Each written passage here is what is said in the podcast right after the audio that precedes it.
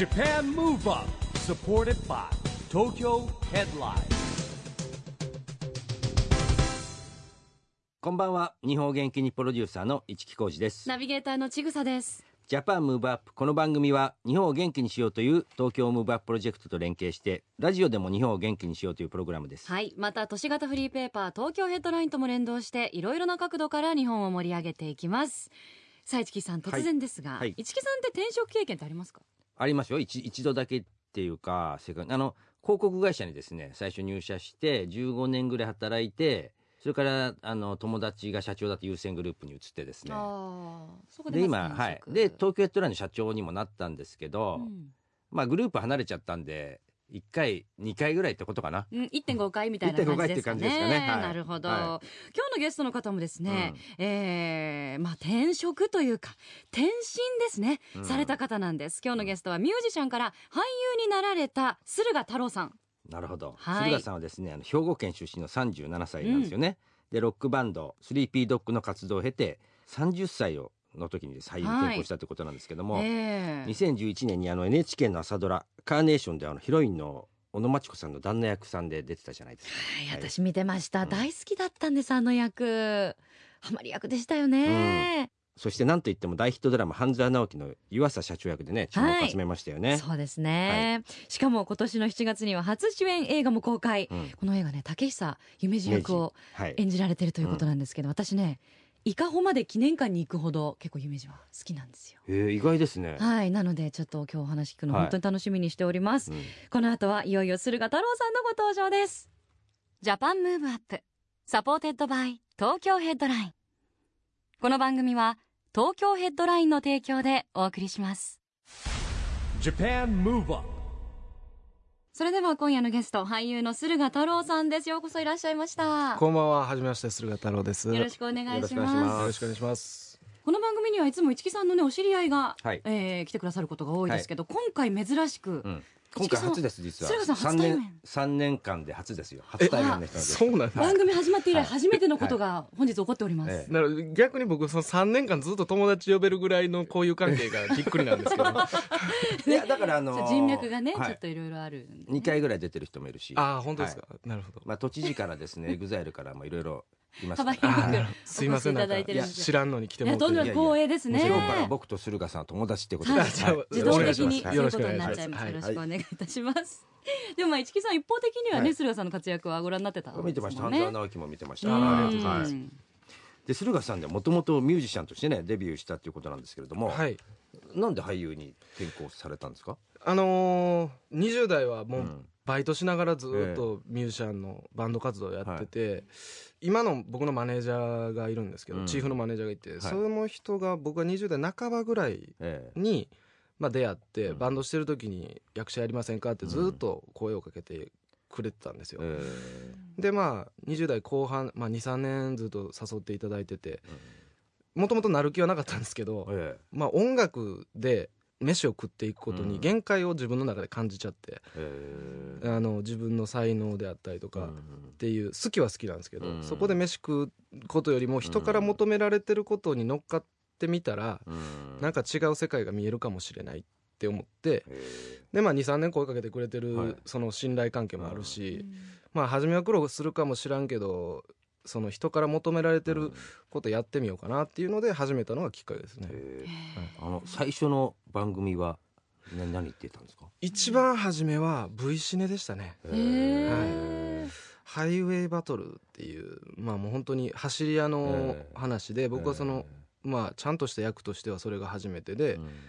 主人公で安倍晋之助っていう役者がいるんですけど、えそいつのまあ義理の兄的存在でメカニックうんの役が初めてでしたね。もうわけわからん状態で現場にいましたけどね。なんかお稽古とかレッスンとかってされたんですか？宮もしたことないですね。もうじゃあ本当にはい。ぶっつけというかもう現場で。だからその何回もそのテイクを重ねて、う同じことをカメラの位置変えて何回もやるのか知らないからあそのセリフを覚えていけばいいと思ってるから、うん。こっちは。うん。始めたばっかりの時は、あのーだからこの時こういう動きしてましたみたいなこと言われて、もうわけわからんくなってた記憶はありますね。あだってドラマとかってあれですもんね。ね今おっしゃって見る順番に撮ってなかったりするんですよね。そうですね。最後撮っててはうん。後から前撮ったりとかね。そうですね。順番もバラバラ大変ですよね。切り替えっていうのが、はい。えー。やっぱ30歳で転身した時の不安っていうのは何かありました？まあそのちょうど子供も生まれたりとかして、まあねお金を稼がなあかんっていうことはすごく考えてはいたんですけど、まあ比較的時給のいいバイトをずっとまあでも5年ぐらい前までしてたかな。へー。カーネーション決まるまではやってたんで。えー。あーそう。カーネーションも僕見てたんですよ。ありがとうね小野ございま真知子さんの旦那さん役、ねうん。たまり役というか。あね本当にいい役でしたねあれもね。す ありがとうございます優しくておおらかで。まあまあそのう笑ってただけなんですけどでもまあそのーオーディションで選んでくれたそのプロデューサーがすごくまあ嬉しいことを言ってくれたのがそのオーディションをやってる中で、うん。まあ僕の笑顔に勝てる人がいなかったっていなるうほどね。のでまあ選ばれたんです、はい。らしいんですけど。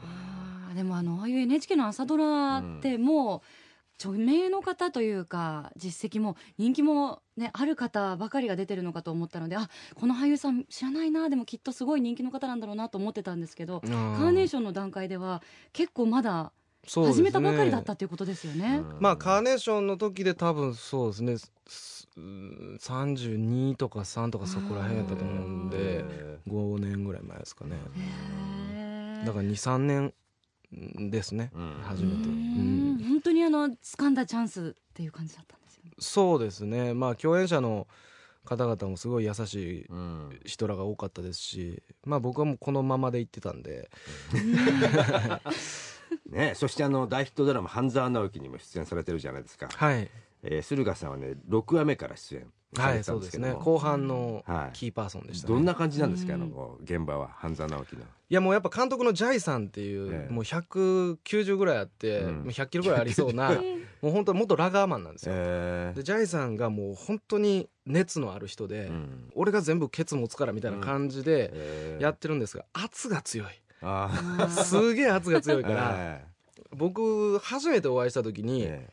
まあジャイさんとは面識がなくて、うん。僕はそのプロデューサーはその前の作品もその前の作品もご一緒してるプロデューサーが半沢あそこにキャスティングしてくれたんですけど、ーえ。初めてジャイさんと監督とお会いした時に、もうなんやこいつって思ったんですけーど、うん。セリフ大丈夫って言われたんですよ。えー いきなり。第一声です、ええ僕が「ああの湯浅社長役の駿河太郎です」って言ったら「セリフ大丈夫?」ってちょっと笑いながら言われてうん「何やこいつ」と思って腹立ったのが良かったんですよね。それその後衣装合わせとか、うん。えっと、セリフ合わせうん。みたいなのがあって、うん。えっと、そこで本読みするからって言われて、もうその時にもう悔しすぎて、うん。腹立ちすぎてもう全部覚えて、えジャイさんのところ行った時にはもう台本も家に置いていって、おでジャイさんと差しで芝居するってーいううん本読みをやったんですけど、まあそれである程度ちょっと認めてくれたみたいなんであーなるほどね。現場行ってももう何も言われなかったですねほとんど、えー。まあ細かい指導はありましたけど、えー。でもすごいですよそれ全部覚えて台本持ってかないっていうのもね。いやもうなんかそこは維持ですね。まああのそんな中ですね、えー主演映画「えー夢二愛の飛ばしり」がねこの夏公開するということなんですけども、そうですね。これどんな内容なんですかこれあのーまあ日本のデザイナーの走りうん。で、まあ、竹久夢二っていう、まあ、テキスタイルだったりとか、まあ、画家なんですけど、え日本のその女性が着てる着物のテキスタイルだったりとかそういうものを作った人がいるんですけど、まあ、今まで夢二って結構ファンタジーで映画で描かれてることが多いんですね。はい沢田研二さんがやってらっしゃったりとか、でも今回のこの夢二はもっとこう人間臭いうん。夢二をまあ監督が描きたいっていうことで、僕にやってほしいというふうに、まあ、僕らがやってた舞台を見て、はい。監督が声をかけてくださったんですけど、うんだから人間臭いイメージです。うん。あのこの映画にですね共演されてる黒谷友香さん、はいはいあの実は私彼女18歳ぐらいの頃から知っててですね、まあ、この番組にはもう出てもらったんですあよ。ここにも、はい。いらっしゃったんもうもうですね40超えちゃったんですけど。そうですね。ねで共演されてるじゃないですか、はいはい。どんな感じの現場でしたか、いやもう素晴らしい役者さんで、ええ。あのまあ夫婦役ですよね一応夫婦ね夫婦役で、まあ、映画見ていただいてるので、はいはいあの夫婦の関係ってわかると思うんですけど、もう、まあ、言ってしまえばその夫婦として夢二とうん。玉木はいるんですけど、はい。まあ、ここはまあ簡単に言うとうまくいってないっうんていうところから僕が別の愛する人が出てくるんですけど、うん。まあ、そのうまくいってないっていうのがキーワードじゃないですか、うん。でも前室で一切喋らなかったです。ええー。もう役に入っちゃうんですか役に入入り込まらはって。だかなんかまあでもそれもなんか居心地はいいというか、役者としては、その前室でめっちゃ仲良くしてんのに、うん。いきなり芝居で罵倒し合うみたいなことはできないので、うん。まあそれはすごい良かったなと思ってさすがやなと思いましたね、へー。うんなるほどねいやーもう聞き迫るもんがありましたねあの演技はね。怖かったですもの。怖かった。女から見ても。玉木役は。そうそうですよね、ええ。そうですね。でも共感するとこももちろんあるんですけどね、えーあるんですあ、ありますありますあります。それ何焼き餅ってこと？と独占役？かまあやっぱねあの夢二役がやっぱりはい。すごい魅力的だけれども男としてちょっと先生魅力的ですよね。まあ、人間的というか、ちょっとだらしない部分もあるじゃないですか。うん。まあまあそうですね。だらしない。まあそうですね。男女性から見たらだらしない女性から見たら女性から見たらですよ。でもまあ人間的なやっぱり魅力っていうのはやっぱすごいから、惹かれるのもわかるし。でもなんかこう憎さがねこう込み上げてくるの。可愛さねこう可愛すぎてええ。憎みたくなるみたいな気持ちもね。ほどね。まあももまあモテ役ってことですもんねでもね。そうですね。基本的にはだから今回そのまあ彦の役で小宮ありさちゃんっていうのがもう、ん。真正反対で、現場で僕すごい支えられたんですよ、ええもう一回り以上違うのに、だかはら本当に女優陣にあの夢二を作ってもらったなっていうのが、まあ率直な感想でしたね。いなるほどね。はい。やっぱこう今までの作品の中の駿河さんとやっぱ全然違うから、ーうん。あそうでしたか。っていうように私はお見受けしたので、ああそうですか。なんか、わあこういう一一面もやっぱ俳優さんってすごいなって改めて思ってしまいました。ありがとうございます、ねまあ大変ですよ。だって役作りでいろんな人に変身しなきゃいけないわけですもんね。うん。そうですこれ切り替えとかあるんですか？やっぱその。切り替えというかな僕はそんなにすごく作っていく方ではないので、ええ。現場の空気とうん。か周りの役者さんの空気を読みたい人なので、うん。だからまあ主演になるとまたそれは違うんだなっていうことは今回初めて映画で主演させていただいてうん。いろいろ分かったこともありますし、うん。新しい発見もいっぱいあったんですけど、はいでもなんかそのがっつり作っていく方ではないので、うん。場の空気の方が大事かなと求められてることが何かなっていうのを探ってうん。出していく方が僕は好きかなという気はしますけどね。あのこの映画の時代背景っていうか時代風景っていうかですね、はい。どロケはどんなところで撮ってるんですか？なんか昭和ですよねやっぱり。周りが全部、えー、と千葉の方でオープンセットみたいなのを作って、えー海もあれ千葉ですか？そうですね。へー。あれめっちゃ寒かったんですよ。めっちゃ寒いそうだったんですーね。へで多分その見ていただいたところが僕がオールアップのーはい。夜中の2時ぐらいにえあのシーンでですか？あのシーンがオールアップ。えー。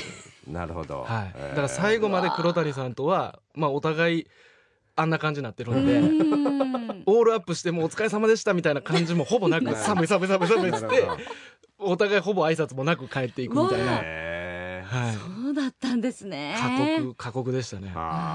見てる側にはね全然ねわからない、ねやっぱ苦労がありますよね。そうですね。でもこれあのお話聞いてる方はね、うん。あのまだご覧になってない方ですから、そうですよ ね。ちょっとこの聞いた話をうん。頭に入れて覚えていただきつつ、そうですね。7月の公開を待っていただく待という。っていただけたらなとことですよはね、思い。でも実はこの映画あの昨年9月にロサンゼルスで開催されたジャパンフィルムフェスティバルでどはいなんと見事最優秀作品賞グランプリ。はい。でさらに駿河さんは最優秀主演男優賞を受賞された。はい。おめでとうございます。おめでとうございありがとうまございます。すまあなんかね自分がそんな賞もらえる役者だとは思ってなかったんですすごごくいですねもう嬉しかったですけど。世界の駿河になっちゃいまいしたやいやいや全う然ん。まあでも子供も連れてったりとかあしてロサンゼルスのう日本に、ん、あのなかなかそんな機会もないやろうから、うん。まあ僕が受賞してるところをね見せれたんでよかったなとは思いますけど、いいですね。素なんか晴らしいですね。受賞スピーチとかあったんですか？あ一応あのー軽くはやりましたけど、へはい、ーどんなお気持ちでした？決まったって聞いた時は。え嘘って感じでしたね。まさかその本当に自分が役者を始めてそういうねショーとかフィルムフェスティバルに招待されることになるっていうことはまず考えてなかったので、うん。どっちかというとこう目の前にあることをっていうタイプなので、うん。うん。まあ本当にもう監督見出してくれた監督と、まあそのちゃんと形にしてくれたプロデューサー陣制作陣とか、まあ、うちのマネージャーも含めて周りにああ本当に支えられとるなとは思いましたけどね。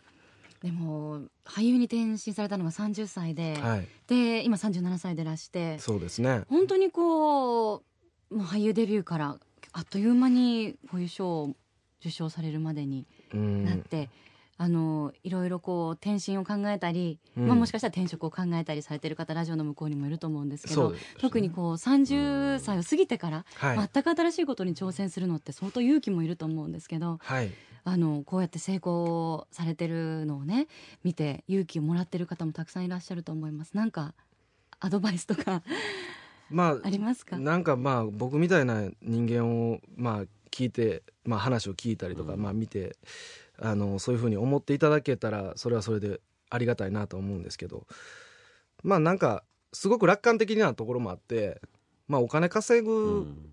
ことっていうことだけを重要視は僕はしてなくて、まあ、最悪バイトで稼げばいいって思ってる部分が若干やっぱあるんですよね。うん。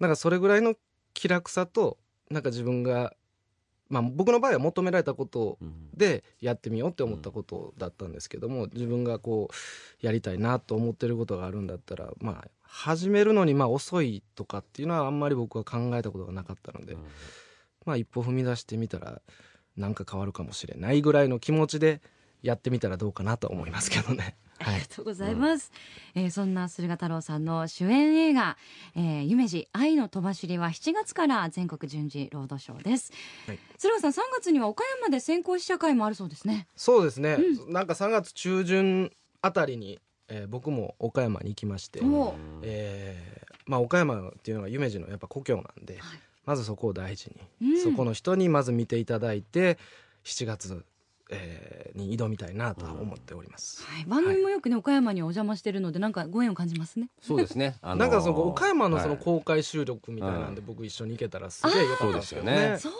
あの年に3回ぐらい行ってるんですよ。あそうなんですね。公開収録ね。でもあの公開7月ですからまだまだ、うん。あねそうか。そのタイミングでももしかしたら何か実現できたらしたいですね、ぜひ今日友達になったんで岡山そうですファミリーですから。わかりました。はい。駿河さんあのこの番組はですね、はい。オリンピックパラリンピックが決まったの2020年に向けて、はい。日本を元気にしていくために私はこんなことしますというアクション宣言をですねはい。ゲストの皆さんにいただいてるんですけどもなるほど。今日はですね駿河さんのアクション宣言をぜひお願いしたいんですが。はい。私駿河太郎は2002年あ20年を目指して日本を元気にするために無理をしないことをします。おお無理をしない。うん。はい。なかなかでも今のお忙しさだと無理しないの難しいですよねなんかその、まあ無理しないっていうのがうん。その仕事の時間的な忙しさの無理をしないということではなく、自分に正直にうん。できることからやるっていう、うん。なるほどね。なるほど。なんかこうそんな大層な人間じゃないのであの誰かのためにうん。どうのこうのとかちょっとあんま言えないのでうん。まずは無理しせずにうん。自分ができることをやっていくっていうことだけをなるほど。目指そうかなと。まあでもねどんどんその幅も広がっていくじゃないですか年齢的にもね、はい、あの次になんかチャレンジしてみたいこととかってあります今、まあでも役者ってうん。使われる側の人間なんで、えまあいろいろ思うことはあるんですえけど、求められてるうちはその求められてることを精一杯やるっていうことが役者としての本望かなとは思いますね。駿河さんはなんかスポーツはやられてますか？今はねちょっと休んでるんですけど、えむしろスポーツしかしてきてない人なんですよ、ええ。こうもうちっちゃい時から。えもういろいろやってきたんですけど、ええ。まあ今は本当にやってるのはサーフィンえはい、ですかね、ええ。でサーフィンもねオリンピックの種目になるかもしれないそうですね。言われてますよね、はい。ええ。そうなんですよ。サーフィンはどどこら辺でやるんですか？千葉とかですか千葉も行きますし湘南も行きますし、え今ちょっといろんな都合でできてないですけど、ええまあすごいドンハマりしてる時は本当に仕事あっても仕事の前に朝めっちゃ早く起きて、朝ですもんねサーフィンってやっぱそうねやっぱ風がないんで、朝だと。えもうほんまに6時ぐらいには海着いて、ええ。2時間ぐらいだけ海入って、ええ。昼前にはもう都内戻ってきて、えー1時とか2時から仕事とかやってましたね。でもサーフィンって疲れるんですよ。だってあれ体全身使うじゃないですか。体力的にはねえ疲れるんですけど、ええ。もう気持ちっていうあかー。気持ちがもうやっぱ水に浸かっえてえやってるだけでもう全てをリフレッシュしてくれるえなるほどねなるほどね。まあ海ね。海ですからねやっぱりね。はあへーうーんでもそうやってやっぱ今でもリフレッシュはされてるんですね、うん仕事の合今ちょっと間にお時間が。サーフィンする時間とうんあのーまあ体的なことでうん。できてないんですけど、うん。まあちょっともうちょっとしたら復活さそうかなとは思ってますけど、うん。なるほど。はい。えで学生の頃はどんなスポーツやってたバスケットが一番ハマったというか長かったですかね、えでも中学は柔道を3年間やって、ええで水泳は多分3歳ぐらいから小学校中学校ぐらいまでやってって。あで小学校は3年間ずつ野球とサッカーやって、ええ。全然落ち着きがないんですけど。野球サッカーでその柔道っていうのがまたねそうですね。中学3年間。なんか武道をやりたかったんでしょうね、ああなるほどね。はい。あのうちの息子もですね今はい。中学生でねはい。柔道やってるんですけど本当ですか？小学校の頃野球やってたんですよ。ああ僕も同じです。ね。小学校でなんで柔道部入ってたまたま仲いい友達と一緒に見学行ったらうん。あの体験入部みたいなの？うん。はい。入っちゃったらもう一回入っちゃったらやめられなかった柔道やってますけどね。まあ中学生あるあるですねそれは。本当なんですよ。はい。断れない。断れない。断れない日本人。日本人なんですね。本当に。はい。うんうんでも今お話伺っててもね結構こう駿河さんの人となりというか、うん。えーちょっとこうプライベートなところも垣間見えた感じがあるんですが、うです。駿河さん今度 DVD がリリースはいされたんですね、もう今月、はい。されましたね。でこれがまたあの舞台のはい DVD でそうなんですよ。私この舞台拝見したんですけど、ええ。タイトルが「コンプレックスステッカー」はい。まあ、劇団ステッカー初公演の模様が収録されているということなんですがはい。本当にあの駿河太郎役そうなんですよね、えうん。なんですよ、でもう本当にこうあれ本当ですか？まあ90 あまあ90%ぐらい本当です、ええでもまあ脚色してるところももちろんあるんですけど、うんなんかこう、うん。本当にこう俳優さんたちが自分たちのことを語るみたいな、ええものすごい面白い舞台ああそうですか、あでした。ありがとうございます、はい。ありがとうございますそうですね。まあその本当に本人が本人の役を演じて舞台上であの、それぞれのコンプレックスを吐露するっていう、ええまあ賛否両論あるとは思うんですけど、まあ、うちの事務所が変わってますんで、ええ そうなんですか？はい、まあ初めてうちの事務所が公演をやるっていうことになった時に、まあ、僕は脚本は鈴木おさむさんに書いてほしいっていうことはずっと言ってて、はいで演出高畑さんっていう方にやってもらって、まあ、それこそ今で言ったらうちの事務所で若手で清野奈々っていうのがいるんですけど、うん。まあ、奈々ちゃんもここまでブレイクする前にうん。あの舞台あのそのさんの東京トライブが公開する前だったんで、え今の奈々ちゃんとは全然違う奈々ちゃんが多分見れますよね。うんそうですね、はそうなんですよ。またこの俳優さんたちがね、うん。出演されてるのがいい、ええ私チェキッコ世代なんですよ。ああなるほど、あの上田愛美ね。どそうなんですね、はい。上田愛美さんがね、はい。元チェキッコの方もね、うんもう白真の演技で出てらっしゃいますし、ええーまあ、自分で自分の役を演じるフェイクドキュメンタリーということではい。DVD 化されました、はい。コンプレックスステッカーぜひお手に取ってみてください。今アマゾン限定で限定で。発売中です。で、まあ、夢二の監督がこのあの舞台を見て僕を夢二にしたいなんか、えーあの人満足してへんぞって思ったらしくて、この舞台がきっかけだったんですね、この舞台がきっかけで夢二の主演が決まったんですよ。えなんかすごいいい流れですねね。そねそうだからやってみるもんやなと思って、じゃあ順番的にも今ねラジオ聞いてらっしゃる方はうん。これはもうすぐに手に入りますんで、うん。はいまず舞台のね、Amazon うん。方を見ていただいてからはい。7月の,、まあ、あの夢二の映画に向けてちょっと備えていただくという、そうですね。そういう流れがいいかもしれません。は いということでまだまだお話をお伺いしていきたいんですが残念ながらお時間が近づいてまいりました。あ。そうです。あっという間ですね。はい、駿河さん最後にですね、えーはい。皆さんにお伺いしてるんですが元気の秘訣を教えてください。はい。えー無理しない。うん。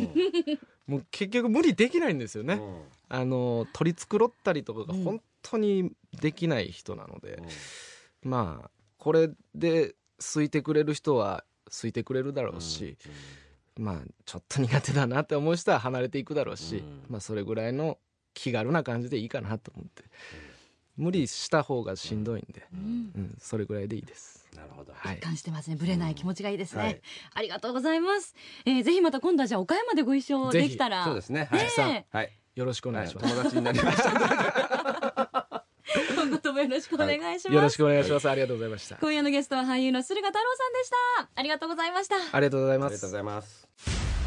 Japan Move Up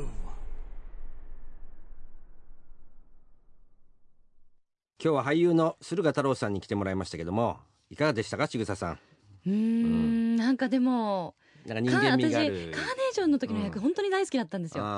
でなんかきっとご本人もこういう感じなのかなって思ってたんですけど、なんかすごく近いオーラを雰囲気を感じて嬉しかった、うんねやっぱり笑顔がすごく素敵だし穏やかだし。ご本人言ってたけど笑顔で選ばれたということね。笑顔がやっぱうん。りあれは本当もう心からの笑顔ですよね、そうそう。だからもう友達になっちゃった僕なんて 勝手にねそういう気持ちになってますけど、はい。でもきっとあの友達宣言は本当だったと思う。そうですか。ね。嬉しいな。また来ていただきましょう、はい。絶対に。さあそしてここで毎月第2第4月曜日発行のエンタメフリーペーパー東京ヘッドラインからのお知らせです。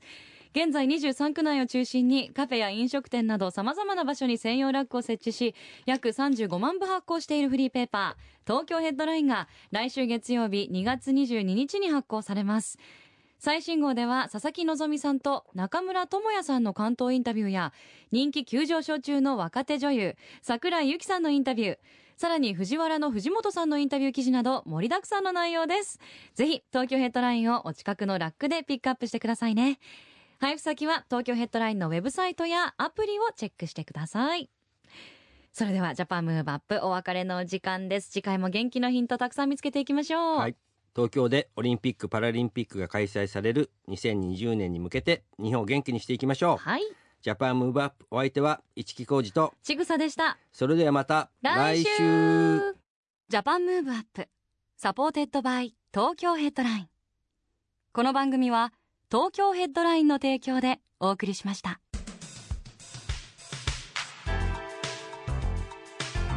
Japan Move